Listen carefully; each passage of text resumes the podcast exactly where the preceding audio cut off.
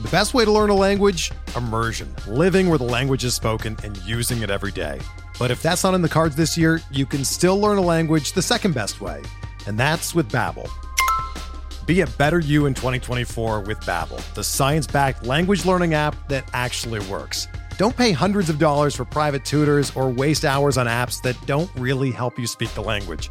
Babbel's quick 10-minute lessons are handcrafted by over 200 language experts and help you start speaking a new language in as little as 3 weeks. Babbel's designed by real people for real conversations, and their tips and tools are approachable, accessible, rooted in real-life situations and delivered with conversation-based teaching so you're ready to practice what you've learned in the real world. Here's a special limited time deal for our listeners.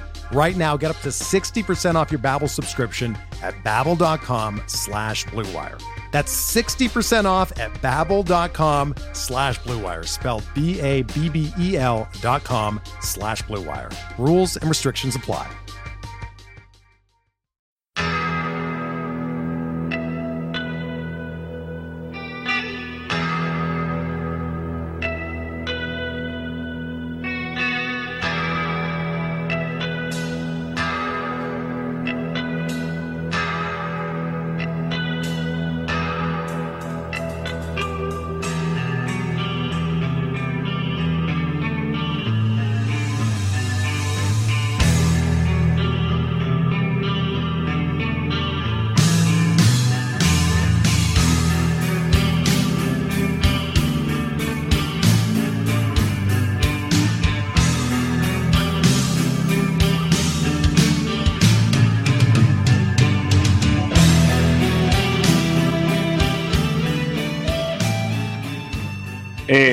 Back, everybody, to another episode of Benched with Bubba, episode 273. Going to talk some more fantasy baseball, some keeper rankings, some bullpen strategy, and much, much more. Uh, you can find me on Twitter at BDentric and my co host. Joining me on this episode, you can find him on Twitter at Rowdy Roto JB. JB, how we doing, man? Bubba, let's do this. I'm excited, man. Haven't been talking baseball much. It's yeah, it's going to be awesome. I'm really, really looking forward to it. Uh, why don't you let the guys, our listeners, know what you've been up to these days over at uh, Rotoballer and whatnot? Uh, usually the off seasons are usually the same since uh, I think 2015. I've been doing the uh, keeper value rankings. Um, I came up with this. We'll talk about it a little later, but I came up with a keeper value formula that tells you whether you should keep player A or player B. Um, I found a way to use standard data and create rankings so people basically a baseline for them to to make their keeper selections. And it takes about the entire off season for me um, just because um, I don't know how to import export data. So I, I uh, hand jam it all. And uh, and then yeah that's what I've been doing. Uh, takes up most of my time with Rotoballer. Yeah, you've you've uh, you're like a man out of my own heart because I don't know how to import export anything here. I'm very uh, very it, the fact that I can record a podcast to me is pretty uh, magnificent because I don't know how to do much else technologically sound or Excel sound or anything like that. So yeah, um, man, I'm, with fact, I'm with yeah, you. just the fact that you have a podcast, uh, you're basically a wizard to me, man. So yeah, the, it took me a while. Trust me, a lot of YouTube videos, but uh, here we are. It's fun, and the, the, whole reason I started it was just be able to talk baseball or whatever we want to talk about because I've had all kinds of goofy talk. So um, that's why I want to have you on the show, chat chat it up a bit, and I've been getting a lot of people's opinions on it because they vary all over the place. But uh, you know, we had the Arizona idea thrown out mm-hmm. there earlier this week, and obviously some of it's kind of you know hocus pocus stuff, but there's other stuff that uh, could you know have some validity to it. So, just what's your overall thoughts on the idea of a, a shortened season uh, centered around Arizona?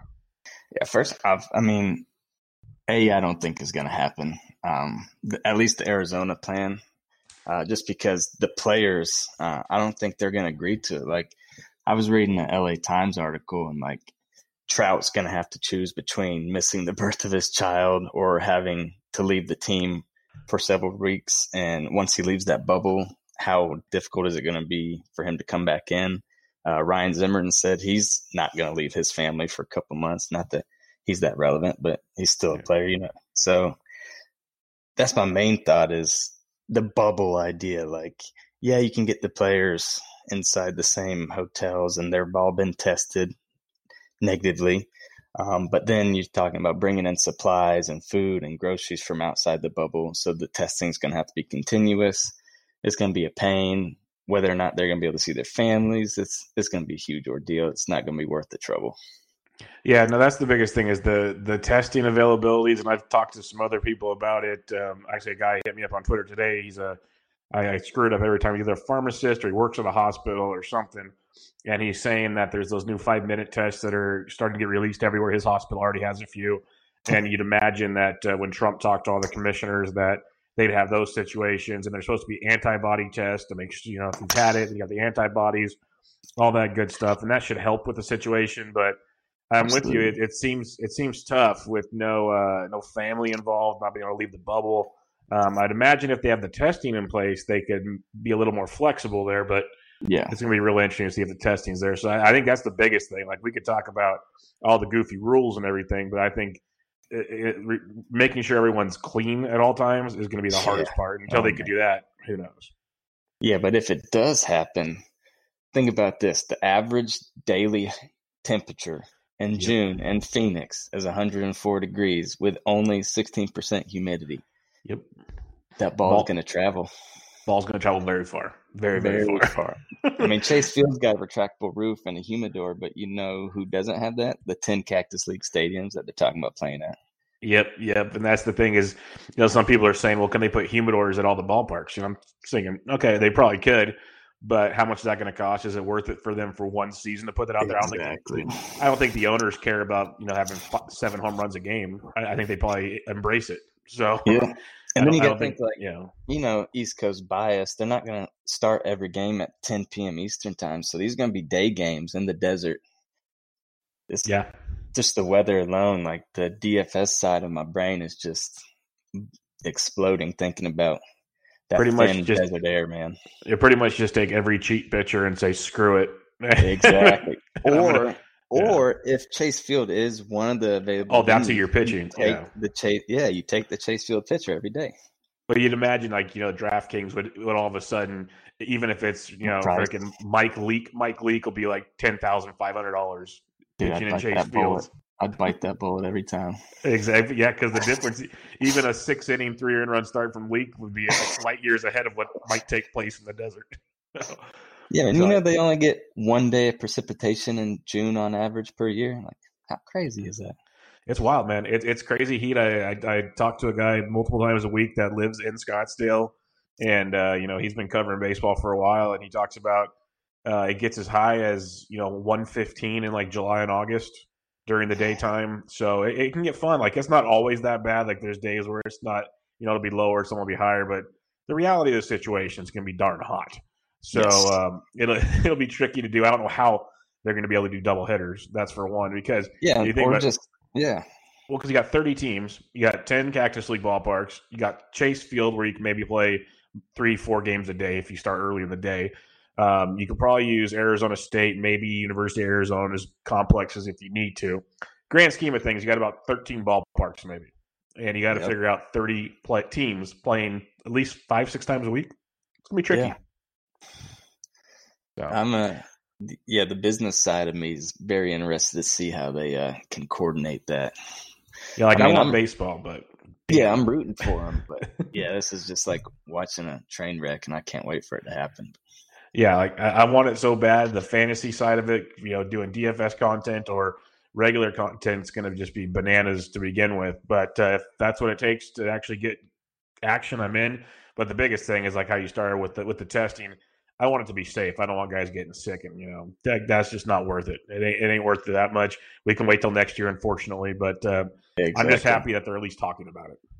Yeah, I'm just curious. Uh, you know, like what percentage of the players will just be like, you know, it's this isn't worth one truncated season. Like Mike Trout, like what does he have to prove in a four month season that he yeah. hasn't already proved? That he's going to miss the birth of his child for like nah. Yeah, he's got nothing to nothing to prove at all. It's not like it's not like the Angel, Angels are going to cut him because he didn't report this year. It's not like a football deal where it's like, oh yeah, hold exactly. out, yourself out. yeah, I'm pretty sure, and just the fact that it's a, a health issue. If I think it's going to be like you know some lawsuit liability if they don't make it. If you know they got to have a say in whether or not they want to put their health at risk. Like I, I could see it coming down to all of a sudden these minor league players get a little bit of a raise, and it's almost like strike season where the the scabs come in and play. It'll, it'll be like Uh-huh, yeah, minor minor leaguers. You know, yeah, replacement players, minor leaguers. Like I could I could see that one coming a mile away because these owners are just want their money. That's all they want. So Oh yeah. And then you, talk about like you think about strategies. I mean, obviously everyone's thinking the same thing. Um, pitching down, offense up. Mhm. Um, fly ball pitchers are going to be rethinking their life choices. Uh, got like starters probably aren't going to be going six innings in this heat Nope. with the cramps, hydration. It's going to be like Strasburg's day starts. They're just, you know what I'm saying? It's going to be ugly. Yep. Yep. A little too much sweat on those arms. Not gonna be able to spin that ball the same way no more. So does that mean you put pitching at a premium because there's going to be fewer that excel, or you just you know roll the dice and That's the that's the million dollar question. That's why I, I keep talking about it pretty much every show. It's it, it differs between people. Like, do you want even more aces, or you just say, "Screw it," and I'm just going to load up on that mid mid, mid area, Yeah. or do you look for gr- like ground ball pitchers, heavy ground ball guys? Um, lots of ways to go about it, I guess, but it's just pure speculation. But it's fun to speculate about because, like you said, you get a, you get a fly ball pitcher out there. You know, you or I could go out there and hit a home run at 104 degrees. Yeah, So- like Jake Jake Odorizzi has no shot. Like Just stay at home, man. yeah. So tell him you need to get Tommy John surgery. Just skip the season. Just skip it. Like Chris Sale's looking like loving life right now. So he's all yeah, man, what a good Right. what a good year for that. I'm a Red Yeah. Sox fan, so good. Oh, you're a Red Sox fan? I am. Oh man. Yeah, I great am. year for that. You got you guys might luck out and end up getting um, Verdugo and Jeter Downs Right. for David Price. Right? Because I mean, if if they don't play this year, Mookie's still a free agent next year. Yep. You guys might all of a sudden one of the worst trades of the, of the offseason looks pretty darn good. Hey, I was uh, I was I was pleased with it. It should have happened uh, well before, while his uh, value was a little bit higher. But uh, yeah, I mean, I'm in the business of uh, get what you can out of a player while you Yep. can. Um, Yep. And Jeter Downs and Verdugo, that's no laughing matter. That's a that's a good haul. I mean, it's not Mookie Betts, but considering, I was pleased with it. Yeah, no doubt about it. It's definitely better than the alternative. Like when they ended up getting Jeter Downs, I was pretty impressed. That that that made things a lot better. When it was Verdugo and um, I can't remember who else it was. Uh, Graterol? Graterol. Yeah. I wasn't over the moon about that one. Yeah, me neither. I mean, a relief pitcher. Yeah. Yeah, Yeah. and is pretty much done. So you throw Jeter Downs out there, and life is good again. I can't wait. Yep. Yeah. So things are, you know, people were, now that I know that you're a Red Sox fan, people were talking about it, you know, being a pretty rough year looking ahead. And, and you know, if you look at Mhm. roster resource and you look at the starting rotation and the bullpen, there's, there's a lot to be concerned about for sure. But, but uh, offensively, it's still pretty darn strong team you got there. Yeah, I have no, I have uh, no worries, and like like I tell everyone that gets on to me and tries to dog me, like I, have seen them win four times. I never thought that was going to be possible for even one. So anything after this is bonus for real. Like I'm That's right. for my life. That's what I tell people. They tell me the Giants suck right now. I'm like, you know what? I saw three in five years. I'm good. Oh, that's All right. true. Yeah, Giants fans are the same way. Yeah, I'm in the same boat. Yeah, well, you guys, they, I, I'm literally, I got people like crying about, you know, the Giants are so bad. I said, oh, they're rebuilding. They'll be okay in about three more years, and they'll be competing again. Don't worry about it. We're good. Don't Yep. worry about it. Ebbs that's flows, just- man. Just trust the process. Um, if they do play in Arizona, obviously it, it, it ruins the Rockies' value. One would say, kind of evens out the playing field there. It might down the uh, the D backs that might play half their games at home. I don't know how that'll play out. We're just pure speculating. But um, are, are just off the top of your head per se, are there any guys that all of a sudden take a pretty good sized jump that might have been kind of borderline before? Yeah, I mean, obviously, the the first thing you think about is the injuries. Um, as soon as I saw NBA shut down the season, my brain went, okay, so MLB is probably next. And shoot, I should have been drafting more of the injured players because, like, you know, you're getting discounts on Stanton, Judge, um, Rich Hill was going for nothing. Willie Calhoun after taking that ball to the face, uh, McCutchen, Mike Clevinger, even.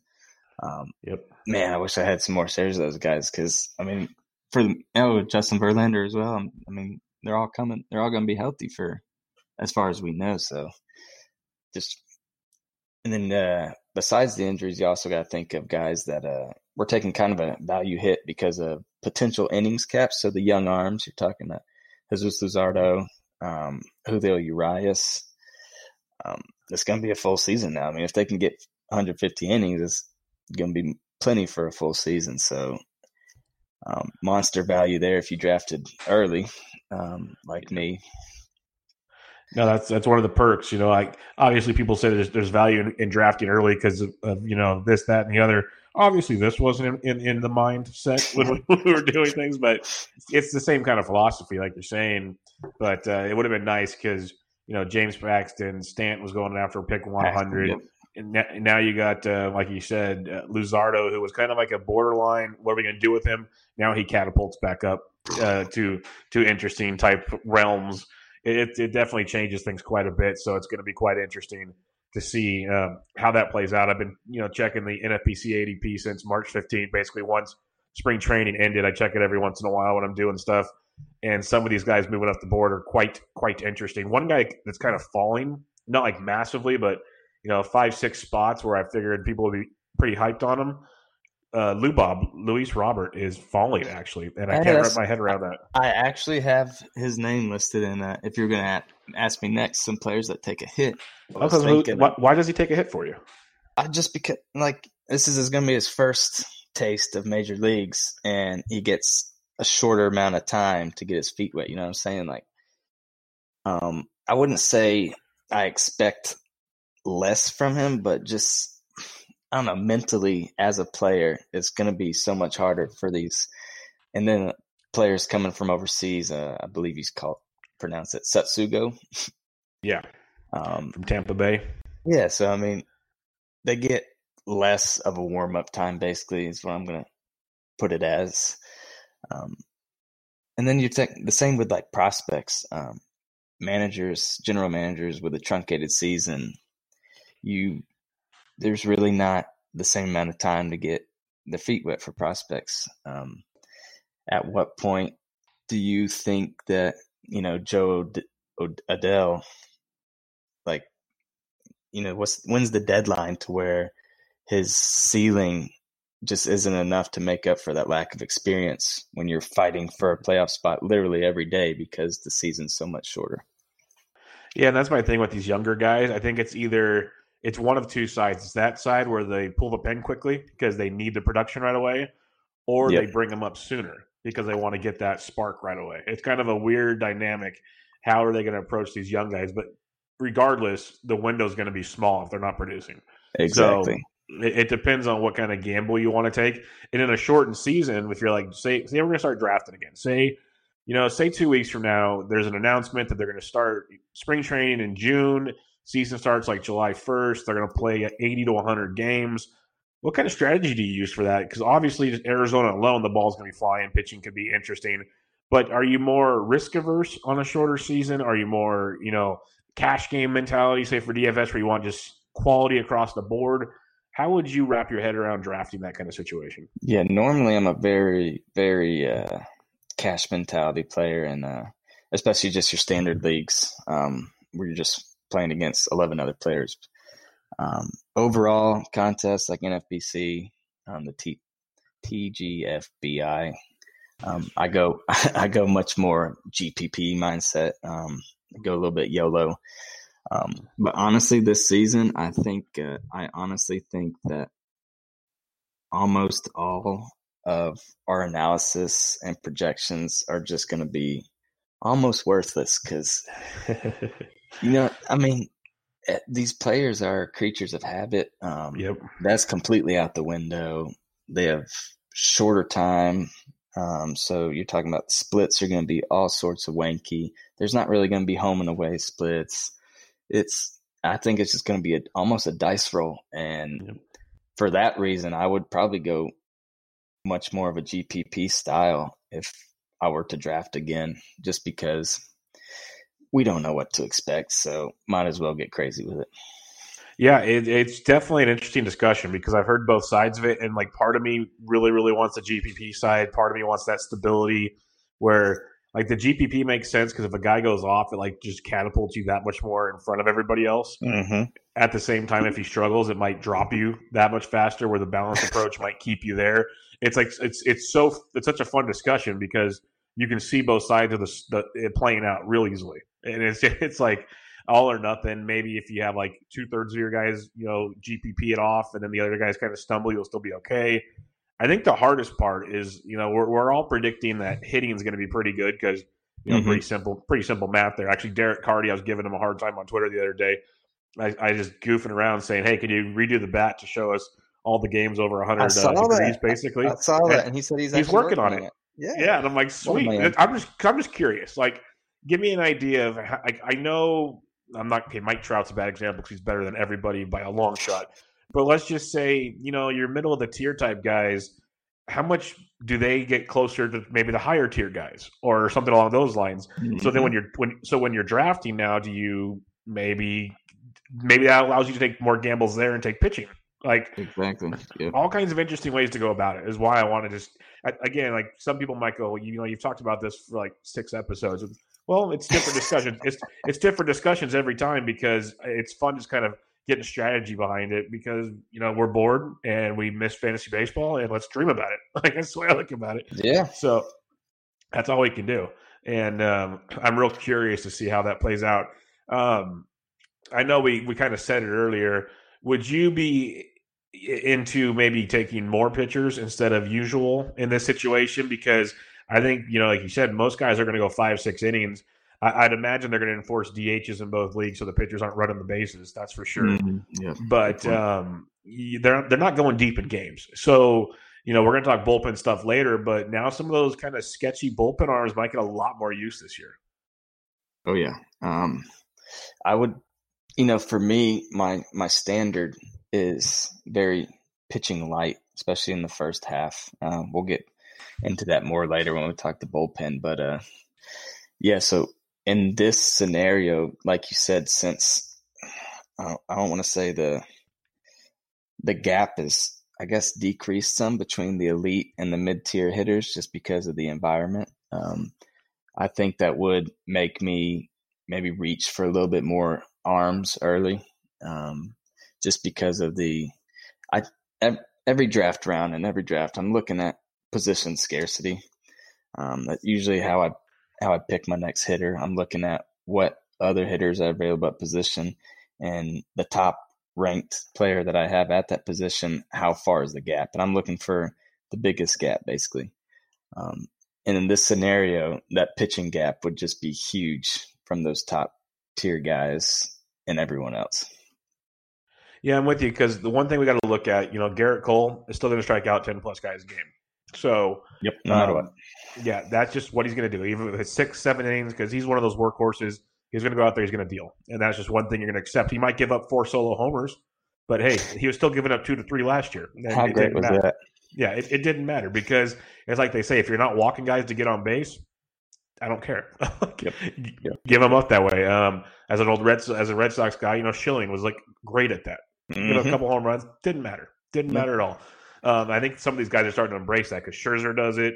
Um, Verlander does it. They all do it. Yeah, they're, Scher- they're, if you Scherzer gives up one a ton. home run to the most random hitter every game. I started actually um, looking at the opposing teams, like just most one-off random hitter that was playing Max Scherzer for my GPP lineups because It makes just always- sense. It's just always the craziest Juan Pierre esque hitter that takes him deep. How many times did like the bottom half of the Marlins lineup crush him last year? that's exactly what's in my head right now. That's why I thought Juan Pierre, but yeah, it's exactly right, man. It's because I think he just right. has that mentality that that he doesn't give a shit mentality and just goes out there and throws like, okay, hit it. Like I'm gonna throw it past you, or you're gonna hit it. I don't care. That's exactly right. And it's And it you know what, works. Speaking of pitchers in this Arizona scenario, uh, Nick Mariano, actually, we were talking earlier, um, and he brought up a really good point. He said, You know who would probably win the Cy Young? He said, uh, J- German Marquez from Colorado. And I started thinking, Oh, like, of course, it was a joke, but I'm like, funny. you know what? That's actually pretty brilliant. I mean, he's not going to play is. any games at Coors this year. And if anyone's used to that thin air, you know, it's Mhm. the Colorado Rockies. So Yeah, That's a good you get thin air there if anyone's drafting. Big time, all those Rockies pitchers. You know, I'm, I'm always never Rockies, but they might at least have some validity to them. Like Jon Gray, who actually pitches okay. In oh yeah, there you go. Yep. It could be it could be interesting. I'm still not advocating drafting Rockies pitchers, but things change. we're we're about to be in a world of who knows. So I, am just really curious of uh of, of, how it would all go with these aces. Like, where do we draw the line? Do we go more sinker heavy, or do we just go guys that strike out a ton mm-hmm. of guys and say yeah, screw it, on strike out? Yeah. And then it's just kind of a it's it's a weird dynamic that I think we're going to have to keep, you know, fine tuning obviously because maybe we'll have to draft it one of these days. But um, one thing you have fine tuned is your keeper system, and this was really really cool to look at. Um, you did your top 150 keepers for the season, um, and, and, it's really really cool to because one thing people are doing a lot of is dynasties and keepers right now to kind of yep. pass the time. And you mentioned you have a keeper value system. Why don't you everybody know kind of what that is and what goes into it? Sure, yeah. So, uh, man, people get confused a lot all the time on Twitter, and they're looking at my rankings. And they're like, "How do you have, uh, say, Luis Robert ranked ahead of Mike Trout? Like, you're so dumb." I'm like, "You didn't read the intro, apparently." One, but two, I get it. I get it, man, because this is really for more of a is it niche, niche, niche? You know what I'm saying? Niche yeah, market. I got you. I'm going. I'm going with niche. I like it. Um, it's it's it's a small market in the industry for keeper leagues where you don't just your first you don't just get keep whoever for whatever you know like some keeper leagues are rounds one through four your keepers you know so in that case you just go off rankings. You you're going to take mike trout you're going to keep you know your, your highest ranked players. But in the i'd say more competitive keeper leagues um, the player you keep the player at their previous season's cost where they were drafted um, and I'm in one of those keeper leagues, and you know I've been in it for since I think 2013, and I I just got so tired. I'm the commissioner. I just got so tired of some of the managers just making terrible keeper decisions. Um, I wanted to keep it competitive, so I was like, all right, I'll, we have a Facebook page. I'll post um, keeper rankings every year, so to help people with their decisions. And for the life of me, I couldn't find anything that was even worthwhile. Like you know, there's there's two basically two types of keeper rankings. You're it's just um, normal 2020 rankings, but they boost the young players and prospects because it's a keeper league. Um, mm-hmm. and then you got another one where uh, I honestly just have no explanation for how anyone could ever find it useful. Um, I'm not going to drop any site company names, but there's just some awful keeper rankings out there. I don't know how people make decisions. Um, so I was like, you know what? There's got to be a numerical way where I take data and it literally says if you keep this player with his production in the 16th round, this is his score. Now compare it with this player who you're going to keep in the 12th round and see which is actually returning you more value. So instead of just looking at the name and where they ranked for that season, you actually start thinking in terms of value. And which players return the most value for you if you keep them at that cost. So that's where the formula came. It took me like a year to make because, like I said, I'm terrible. And I just sat there on Excel and it was trial and error, man, just over and over until it, it was just perfectly fine tuned. And it's it's got like a, uh, I think it's 17 different steps. Um, you're talking past performance, um, that year's projections, obviously the ADP, um, where the cost where they were drafted, um, position scarcity, um, how much they played that season. So injured players, I, I account for that. Um, it's pretty dope. Um, it's a just a big ass gnarly Excel spreadsheet I have on my home PC, not even my laptop. It's just a straight up PC computer. Uh, but yeah, so the rankings. So obviously on road, I don't have a way to account for everyone's custom leagues. I can't make this public that accounts for your keeper costs and it's also going to help out this guy over here with his keeper costs. So I worked with Alex at Rotoballer for a while on, on a way to uh, push out a, a one stop shop, just public rankings list um, with this data. And so I use standard ADP. And once I got drug on Reddit once for using standard ADP to help keeper leagues, because obviously keeper leagues ADP is going to be much different than standard ADP. But uh, you're not going to find keeper league ADP anywhere. No, it differs from league to league too. Exactly, exactly. So uh, the rankings are pretty nominal. I don't, I don't love the rankings, but it's it's a great baseline, as I said before, for mm-hmm. someone to start looking and like, you know what, Cody Bellinger and this. Well, obviously that's a bad example because he's awesome, but you know maybe uh maybe this guy, maybe I shouldn't keep Justin Verlander in the first round, even though he's a stud, because I'm not getting much value there compared to I'll bring Luis Robert back, um, say in the 20th round. Um, so we, so that's that's what I'm trying to do with these rankings, and that's what we put on Rotoballer. If anyone out there is a computer stud and knows how to program and code,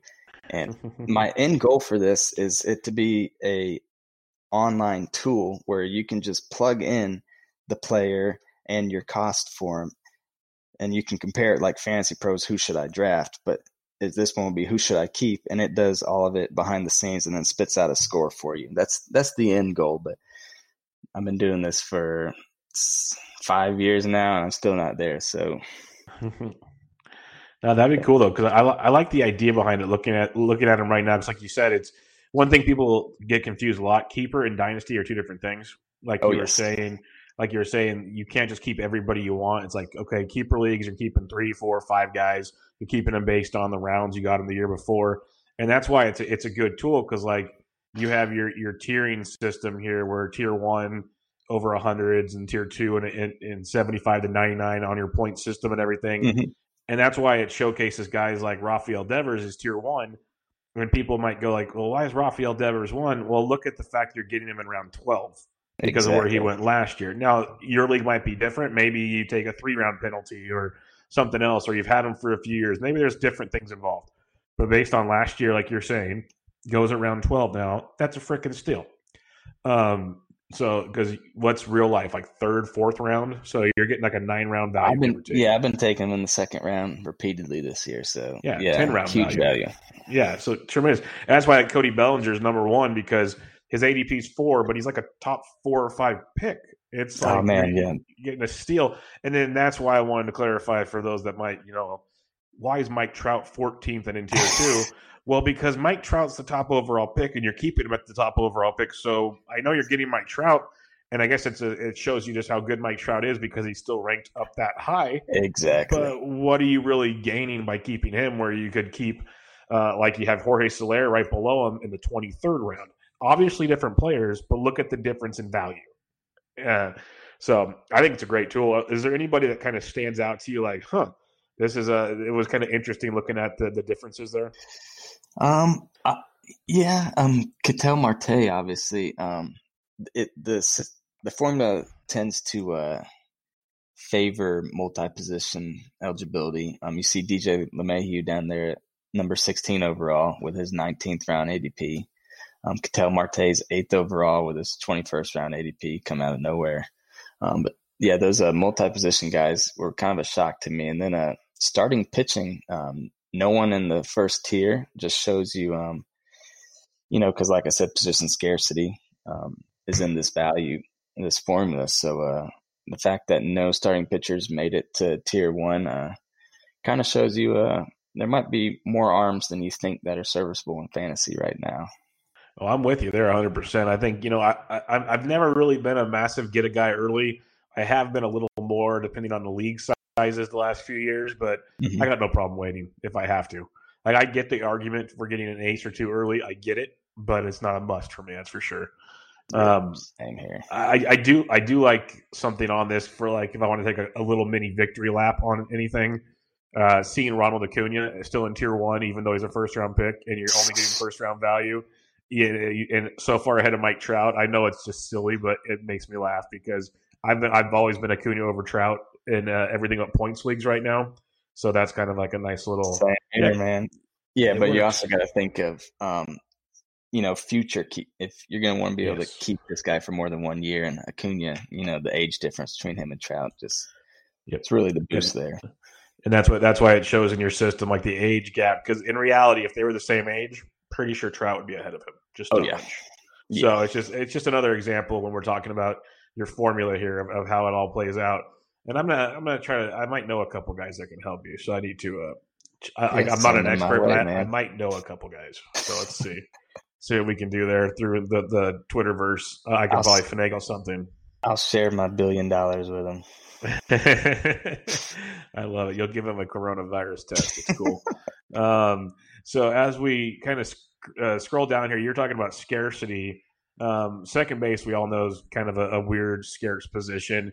Were mm-hmm. there any other ones that stood out to you that uh, you, you, know maybe pushed guys up higher than you would have expected?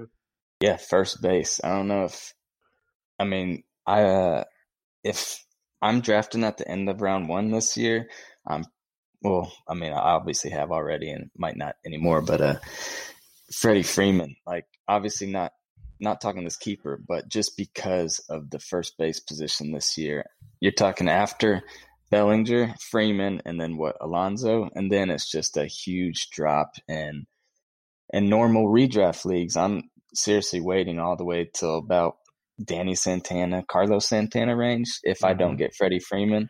And uh, as you can see, there are a lot of first base eligible guys in the first two tiers, and that proves the scarcity.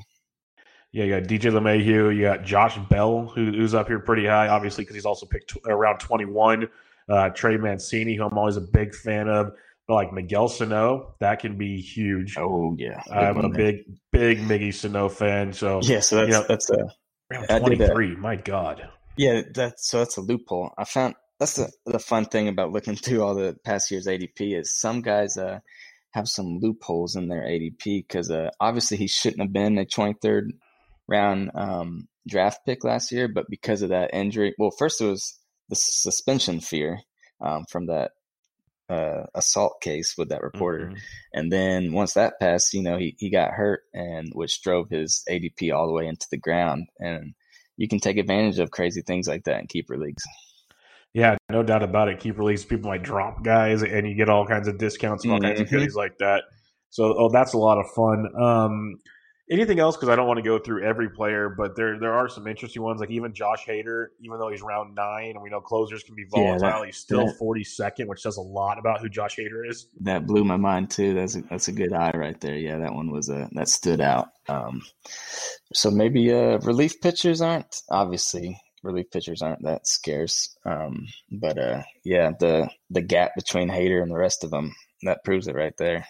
Yes, it does. Um, well, i will let everybody else uh, peruse this at their will, and they can hit you up on Twitter or whatever and see it. But since we're talking relief pitchers, let's get in to your mm. bullpen method. And I, am very, uh, I was happy when I was asking, is there anything else you want to talk about? Because I've been digging in. I have a, an article coming up on some deep, deep guys. So I'm just curious. You, you mentioned you're kind of working on your bullpen method. What is your bullpen method, if you're so kind to tell us? Sure. Yes. Um, so this is the, the sneak peek before my first ever article on it because uh, I've been keeping it secret for many years because that's how I win my fantasy leagues, and I didn't want my opponents to know it. Um, but now, like in the Rotoballer League, after I've won back to back years, they've all caught on, and now it's not a secret anymore. so, so, I'm, going to bring it out to the public. But uh, yeah, sweet, my first year in the league, and I get the, the tip ahead of time. Now we're talking. Yeah, now relief pitchers are going to go like in the third round. But uh, so uh, yeah, so I did a uh, a top ten draft tips piece uh, a little bit, uh, probably two months ago, maybe a month ago. But uh, yeah, my very last draft tip was just a preview of the bullpen method, and uh, so I love balance on my fantasy teams. Um, I draft basically every league like it's a roto league. I just love balance across every possible category statistic, um, and this is especially true for my pitching staff. Um, and with that in mind, I just am terrified of starting pitchers. Um, yeah, you can attack, you know, wins and strikeouts, but your EA, ERA and WHIP just never have a chance. Um, there's like ten starting pitchers in all of baseball that I trust with my ERA and WHIP as a team total, and uh, you know, some people fill their entire roster with these guys, and it just blows my mind. So, the bullpen method is really it's I wouldn't. Even, it's not a strategy. It's more of a state of mind, and I say that a lot in the article because I don't want people coming up to me and saying, "JB said relievers are great. I drafted Edwin Diaz and Blake Treinen last year, and I lost my league." So that's that's not what it is. It's it's really just um, acknowledging the fact that starting pitchers are overrated and relief pitchers, especially non closers that are forgotten, the setup men, are underrated in fantasy. And you can take advantage of this. And I'm telling you, you'll kill your roto leagues and your head to head leagues as too. Um, All right. I got a couple questions for you. Because, first okay, off, this is a strategy I've been starting to employ in certain formats because I'm 100% on board. You can get some of these guys that are either still going to get you five to 10 saves because, like, I've had Alex Fast on. I wrote relief pitchers for the Black Book this year. Like, there's so many guys getting saves now. It's ridiculous. Yes. So many guys. It's not, it's, it's, it's nuts. So, these guys are like super good ratio guys, like you said. High mm-hmm. Look at Drew Pomeranz last year for the, yep. the Brewers, stuff like that. Yep. And it, every team's got one or two of those guys. Look at the, the, the Tampa Bay Rays have three guys that are probably saved double digits each. Like they they all have them. Okay, Absolutely. now that I've blabbered on, your the questions. Um, is this in only for daily or weekly formats, or both? And what size leagues are we talking here? Okay, so yeah, so in the article I do at the very end because that's most of the questions that people ask me. Um, so it is so for types of league, it's obviously roto and head to head. Please don't do this in points leagues, people. It's obvious yes. you only want heavy volume. Yeah, you want saves and wins there. Yeah. but it is most optimal in daily leagues because you get yeah. to optimize your starts. Obviously, you can stream starters, which means you don't fall too far behind on wins and Ks, and you get to bench relievers when they're on their off day. So you're just maximizing your starts and your innings. Um, but it is also viable in weekly leagues because, like I said, it's it's a state of mind, and you're gonna you get to mess with your ratio every week in a weekly league. And by ratio, I mean your starting pitcher to relief pitcher ratio. And um, you know, in a standard nine pitcher league, your my weekly league ratio probably the baseline is going to be four starters and five relievers but you get to really play manager in a weekly league and i love it because it adds so much complexity and you, you analyze where you're at in the standings you analyze your starting pitcher schedules that week if you have two two start starting pitchers um, shoot you can rock a two seven ratio and still keep your place in the standings because your ratio is going to be if those two guys are your studs, your ratios are going to be great. Um, and then on the flip side, if you got a dude in, in Coors, um, um, you don't want to start guys at Yankee Stadium. You, you know what I'm saying? So you get to you get to fine tooth every week, and that's what I love about it. Um, so to answer your question, yes, daily, very much so daily, and then also yes, weekly. And for league size, I've done it literally in every every. I'm in an 18 team league. Um, mm-hmm. I do it in that league. Um, of course, holds is a category, so it's a different story. But I do it in all all sizes. Um, what I'm working on this year, really, as far as uh, compiling data for the bullpen method, is these overall contests, which are picking up a lot of steam on you know on NFBC, and am I able to get enough points to win that top overall prize without winning wins and strikeouts. And that, that was going to be like, I literally, as you were talking, I wrote down like five more questions based on what you're talking about. And that was one of them because it's funny that you mentioned this because A, I've done this in daily leagues many times because I think it's huge. Like if you don't want to start certain guys that have bad starts, just roll relievers out there and just get like yep. a, a, third of an inning to an inning, and a K or two here and there. That, that adds up quickly, like big time. So I, I, think that's a tremendous method. I haven't tried it as much for weekly, but I can see it working. And it's funny that you mentioned it because it was earlier this week, and I'm going to go find the guy on Twitter through my mentions, and he was he flat out asked me. He said, "Hey, I'm in a league. I did a 12 team NFBC online qualifier, and um, this guy drafted Scherzer in like the third round or whatever." and didn't draft a starting pitcher. I think the rest of the draft he just went relievers starting like in round twelve, and he had like nine relievers on his on his team.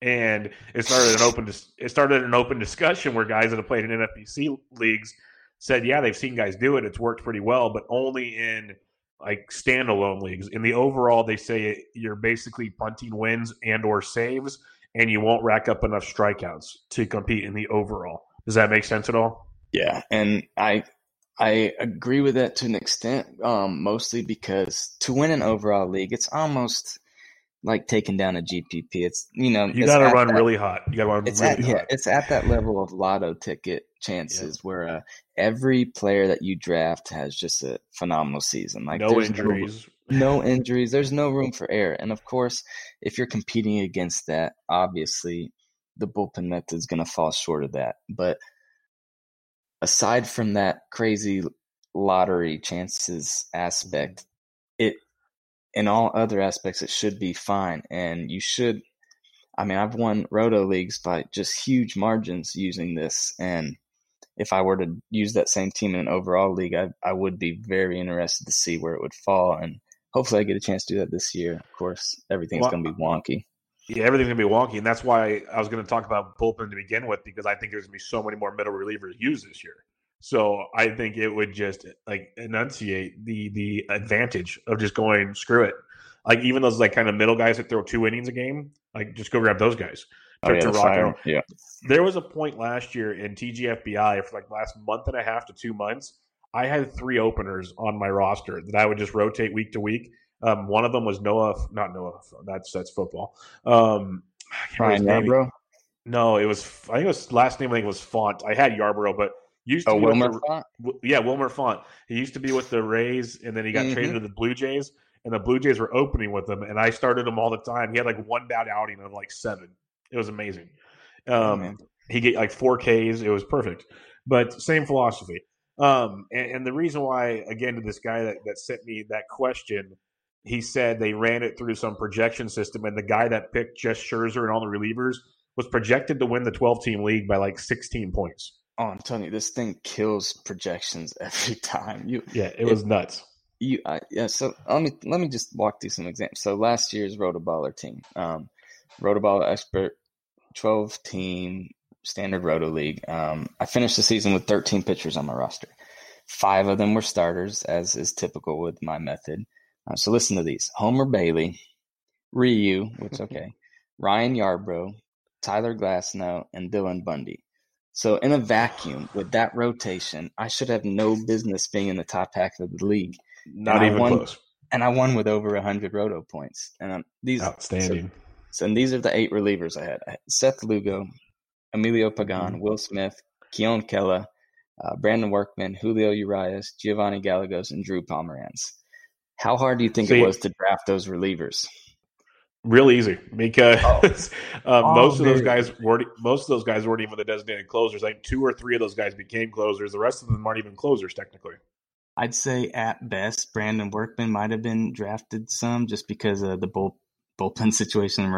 Boston was, it was so him sketch. or Barnes type thing. Yeah, yeah, but but I mean, all these guys were below a 2.8 ERA and 1.09 WHIP, and then like you said, sprinkle in those five saves. They're all going to pick up on the way and you've easily just won three or five pitching categories, like easily, hands down. I love it. Maybe I'll have to and, edit this out. So, yeah, and people won't, you won't hear it. And then the beauty of it, the the heart of the bullpen method is while everyone else is drafting these starting pitchers in the first 14 rounds, you're getting every hitter that you want. So you're going to destroy the offensive categories and hands down easily win three pitching categories. And that's why it destroys roto leagues. It's it's beautiful, man. And have you so, um, have you have you made this work in anything with innings limits? So are you talking um minimum? Yeah, you know, like some, right? some leagues, yeah, some leagues like have a minimum like thousand innings or something.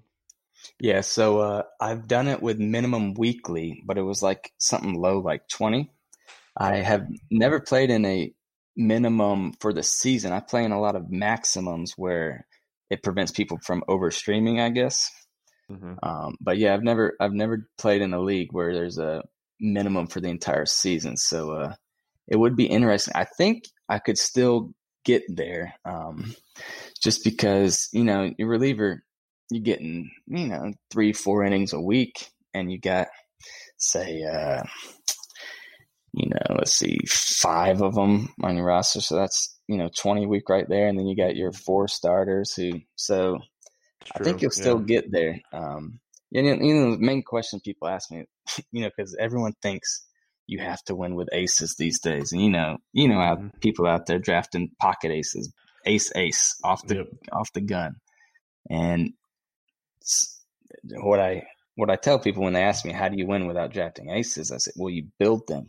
You build them with relievers like Frankenstein. You take these unwanted scraps, like, I don't know, Brandon Workman and Emilio Pagan last year, and you combine their stats, and you have 14 wins, 200 strikeouts, a 2.1 ERA, and a 0.93 whip. That's better that's, than Clayton Kershaw. that sounds pretty darn good. and, and I did it with two late round or undrafted players. And I can do it three more times on my roster. So I can build three bona fide aces out of relievers that are also getting saves, all the while drafting the stud elite hitters at the at the beginning rounds. I think you're I think you're onto something, JB. I really do. um, when you're doing this, like the names you mentioned, like you said, it's not like you're having to go reach to do this. So do you usually not try to grab some of the early like top end Josh Hader types? Do you always just say screw it? I, I have my list of guys. I'm going to start around twelve or thirteen and just back into the whole thing, or what's your plan usually? So I broke it down into three possible drafting strategies within the bullpen method. Um, and frankly, they all project to be roughly the same. It's just mind blowing how this works. So, but the way that I do it, and what you'll usually see my team looking like. I call it pitching light. It's uh, usually one starting pitcher in like the first three rounds. Like Clevinger was one of the big targets. Um, Yu Darvish, Clayton Kershaw, one of those guys in the first four rounds. One starting pitcher just to anchor my staff, and then uh, two relief pitchers. And it's really which elite reliever is going to fall into my lap. Usually, like you said, Josh Hader um, or Roberto Osuna. Um, and then that's all the pitching in the first 14 rounds. Just one starter, two relievers, and then it's all offense. And like I said, you can get whatever hitter you want. And yeah, and that then, allows you to build such an amazing offense. Oh, it's beautiful. And then once the second half starts, around 15, I, I attack pitching really heavily. And it's usually in an OCD pattern, like I'd usually do. And, you know, starter, reliever, starter, reliever, until I've filled my five man rotation and uh, so in the article, I run through mocks with each um, drafting strategy, and I'm t- this one is usually the best because um, obviously the offense is number one in the league, and then the pitchers usually you're looking at like third place in pitching category, along with the first place finishing and hitting, and then uh, the other one I do just to prove that starters are really irrelevant is pitching heavy, and I go five starting pitchers and three relievers in the first 14 rounds. So that's eight pitchers in the first 14 rounds. And I'm talking about studs. Like in one mock, I did Gerrit Cole, Strasburg, Charlie Morton, Josh Hader, Osuna. Um, you know, so these are stud pitchers. Everything else is the same. I'm still drafting these Seth Lugo relief pitchers in the end to get my bullpen method and the pitching projections come out to be the exact same. The eighth that's place crazy. in wins, eighth place in strikeouts, which I, yeah, not great, but third in saves, first in ERA, first in WHIP, and that's the exact same. Even when I took only three pitchers in the first 14 rounds. That uh, that's pretty darn outstanding because it makes so much sense. How many times have you seen yourself or other people as the season goes on trying to chase ERA and WHIP stuff, which is so hard it's to chase? Late. It's too late. Yeah, it's so difficult to do. Like, and, eventually you just have to kind of throw that out the window and just stream two star guys to hope for some wins and strikeouts, and then just pray they don't destroy your ratios. Is kind of what it turns into doing. Uh, so this is a phenomenal, uh, phenomenal concept. I, I can't wait to read the article because I have more questions, but I'm going to read the article first before I, I keep going with those questions. Uh, what I do want to ask you though is you mentioned you know the Seth Lugos who was a great one, even Giovanny Gallegos who everyone loves as a closer this year wasn't even really on the radar for the Not most part last year. Um, so many guys like that. So what are some of the guys you're looking at this year? Maybe that you already drafted. Um, you know, some have already kind of worked up throughout the, the the spring training and everything have become on people's radars. But who who are some of the names you're looking at? Yeah, so uh, as a benched with Bubba special, I'll give you every every target I have in this article. Um, Outstanding. and in the order of how I attack them. So Seth Lugo is my number one. He's my man. Innings, strikeouts, ratios, he's got it all. Ryan Pressly, my number two. Of course, he's amazing. We all know it. Um, number three, Diego Castillo. Love um, it. I'm a big Castillo fan. I think uh, everyone's overrating Anderson. Um, I'll go into it more in the article, but yeah, Diego, Diego Castillo is going to be a stud this year. Drew Pomeranz, which starting to pick up steam across the industry. It's no longer a secret that once he got moved to the bullpen, he was freaking amazing. Mm-hmm. Um, Chad Green, second half last year, completely rebounded from an awful first month, and his numbers look just as amazing as Real always. quick, be- before you go, see, this is why this your article's gonna be amazing because no one's even gonna think Chad Green. They'll think Ottavino. They'll think Zach Britton. Chad Green, you can get on the waiver wire. Like no one's gonna even draft Chad Green. Nope. Nobody will. I'm telling you, he's. It makes I mean, sense if people look at his numbers. Yep. After the All Star break, a 289 ERA, 096 WHIP. Um, yeah, he's the Robin to my Seth Lugo Batman. He's. Uh, uh, I love it. Yep, and then I also like some uh, some swingmans. Um, you know, I like I like getting multiple innings out of relievers, just like you mentioned earlier. And Ross Stripling this year, um, his ADP is taking a huge hit now that he didn't get traded and he's not in the rotation. Um, that's just more shares for me because I'll take the ratios no matter what role he has. Um, and then you're looking at Emilio Pagan. ADP's dropping, of course, because oh no, he's not a closer anymore. Um, I don't care. Give me the ratios. And then uh, one guy, um, it's tough to sell because the strikeouts aren't uh, very very sexy as Aaron Bummer for the White Sox. Uh, yes, yes. You know, yes. huge ground ball ground ball guy, which I love, and those ratios might might, might be okay in the warm weather. Oh, good point. There you go. Hey, there you go, guys. Uh, Arizona target right there is Aaron Bummer. Now, I, am glad you mentioned Bummer because they, they gave him an early extension because he's like a future closer material. They might oh, yeah. trade Colome, but everyone goes, "Oh, but he doesn't strike guys out." It's like not all closers strike guys out. We got to get that uh, through people's heads real quick. Uh, like you said, massive ground ball guy. He's still like eight K per nine. It's not like he's garbage. Yeah, in so, 2018 he had a 9.95 strikeout ratio. So uh, yeah.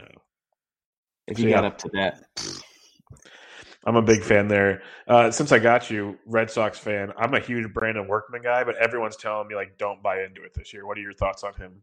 Uh, I I don't hate him at his ADP. Of course, I don't chase saves, um, but uh, you know the strikeouts are going to be there. His his curveball is just he's basically Matt Barnes. Is how they're like so so yeah. similar. They can't throw a strike to save their life, but they will get people to chase that curveball every time. And you know, 30, 30 saves are pretty much a lock. As as bad as Boston's pitching is going to be, that offense is going to keep them in almost every game. And yeah, I mean, I don't expect an under three ERA again, but uh, yeah, you could definitely do worse at his ADP. He's not one of my guys this year, but I haven't uh I haven't been avoiding him. It's just hasn't worked out. Yeah, no, I, I like that that call. You're not avoiding him because the price is up a lot more. Obviously, last year basically free. This year, a yep. little different. I think one of the best things you well, you said a lot of great things, but one of the best things you said when you, you're explaining your, your bullpen method is you're using two of these guys to create an ace. I don't think people think of it that way, but it's so true. When you're, you know, a lot of people will start six, sometimes seven guys a week and only put like two relievers out there. But now, if you're throwing four, four to five relievers out there, give or take on what week's going on, those two guys are combining to be a pitcher, like you said. And when the season's over, their their numbers work out to be an ace plus all the saves. I think that is a tremendous way to visualize it. That makes so much more sense because you know how it is people start drafting and they go, wait, this guy doesn't do this or that. I don't I don't want him. Exactly. But when you're building when you're roster construction, it changes everything. So I think that's it's huge. It works, man. People just gotta believe. I love it. Uh, when do you think uh, Alex and Pierre and them will push this article through, or when's it going to be ready? It's submitted, so uh, literally Ooh, any, any, day, day, now. Any, any day. day. Ooh, yeah. And it's okay, got well, examples from last year. It's got those mock draft with the projections from Fantasy Pros, and it's got uh, all different. I think I put three or four examples of building Franken aces, as I call them. Um, I love that term. Like you need to like patent, like get RotoWear to make a T-shirt of that. Building that Franken aces out of relief pitchers, and that's that's like make you like put uh, Lugo's head on Pagan's jersey or something. Like oh. go go make this. This looks yeah, it's amazing. I, I'm jotting this down real quick. Yeah, go go hit up RotoWear. Tell them I got an idea. It's going to be huge. Like you could do it with just Pomeranz and Pagan. They're on the same team for crying out loud. It's beautiful. Yeah, in the article, there's there's plenty of examples. Of, we got Lugo and Gallegos, um, Chad Green and Drew Pomeranz. Yeah, they, there's a I lot of good it. t-shirts in there. I love it. That'd be a lot of fun. Um, what else, or what's uh, you know, we got we're trying to, to think of more and more things to do, you know, content wise. Uh, do you have anything else up your sleeve, or are you going to take a little breather after this one? Uh, so uh, you know, I'm I usually at this point would start pivoting to DFS because um, yep. I love MLB DFS more than any other sport, and usually I do a couple couple articles a week on that day's picks and whatnot. And I think uh, I was lined up to do some of the uh, premium picks for Rotoballer this year. Um, whether or not that actually happens now is up in the air. So right now I'm kind of just uh, brainstorming. Uh, you know, we got the a lot of great options put out by our mm-hmm. editorial staff that I'm combing through. But yeah, I'm looking for something big. I got got so used to uh, collecting data and stuff between the keeper value and the bullpen method that I want to do another project. Well, I think that's the one thing I've told people that have even asked me, like, how do you keep doing podcasts? How do you like stay motivated to do things? And I said, at worst, the way I look at it is I can dig deeper on things. I can learn more things I haven't learned yet, like work on stats, all these different things. And then something will click. Like literally, I was working on this deep reliever piece, and I was just looking in, on this did these different stats I usually don't look at last night, and I just got like 45 minutes later realized I looked at one guy. I'm like, what in the world? Because there was just so much stuff there that never even thought of. It was just ridiculous. But um, that's the kind of the the fun I'm finding in all this. So you, be it's a gr- yeah, it's a great time to it's a great time to just sit back and really, like you said, dig into your process and fantasy. And if you're not taking this time to improve, yep. you're missing out because your opponents probably are. And at worst, you'll be ready for next season. Exactly. Hey, look at this! I just a trade just went down in one of my leagues. Can you believe that? What happened? Let's talk about okay. it. All right, so I don't even know how to explain what he, what this guy's thinking, but so this is the this is the 18 team keeper league that I've been in since 2013, and this guy is getting David Fletcher, 18 teams, so and it's an OBP league, so I can see the value. It's not bad, okay, but he's giving up Chris Sale and Lourdes Gurriel Jr. Why? you know what? I remember Chris Sale will be a six round keeper next year too. Which um, is still going to be out st- like okay, yep. sixth round next year, fifth round the year before, the year after. I'm assuming once he's good to go. Like that still yeah. sounds pretty good to me. I don't know, man, but at least see this is why you draft early because you still get these baseball tidbits to keep okay. you alive. I, I, don't know who these guys are, and they're probably pretty cool dudes. But why are they making trades? And not even know if there's a season this year. I don't know, man. That's wild. Know. That's it's wild. the first. It's definitely the first trade of the season. But I pulled up the uh, the league the other day, and there's been like 36 transactions, like pickups.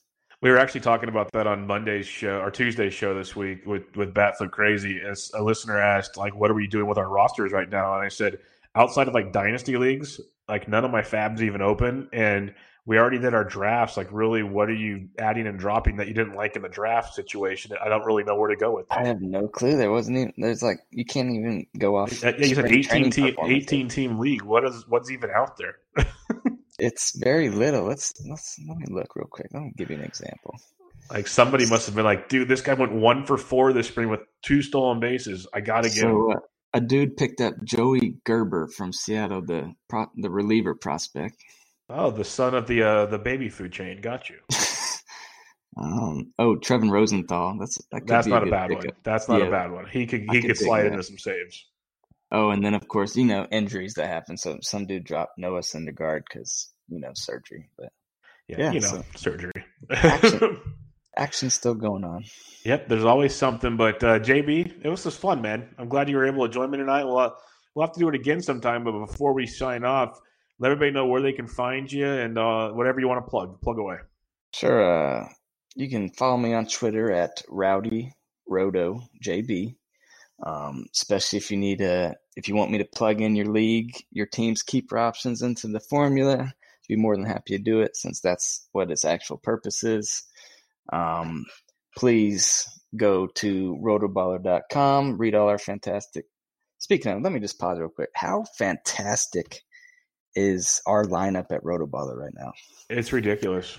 we it's have some ridiculous. of the greatest names in the industry all in one DM group, and it continuously blows my mind when I see you guys talking. Like, it's it's a pretty fun little thing we got going there. Oh yeah, man, such a good group. Like, what a time to be a rotoballer. But uh, yeah, um, visit rotoballer.com. Also, go to rotoballer's Twitter.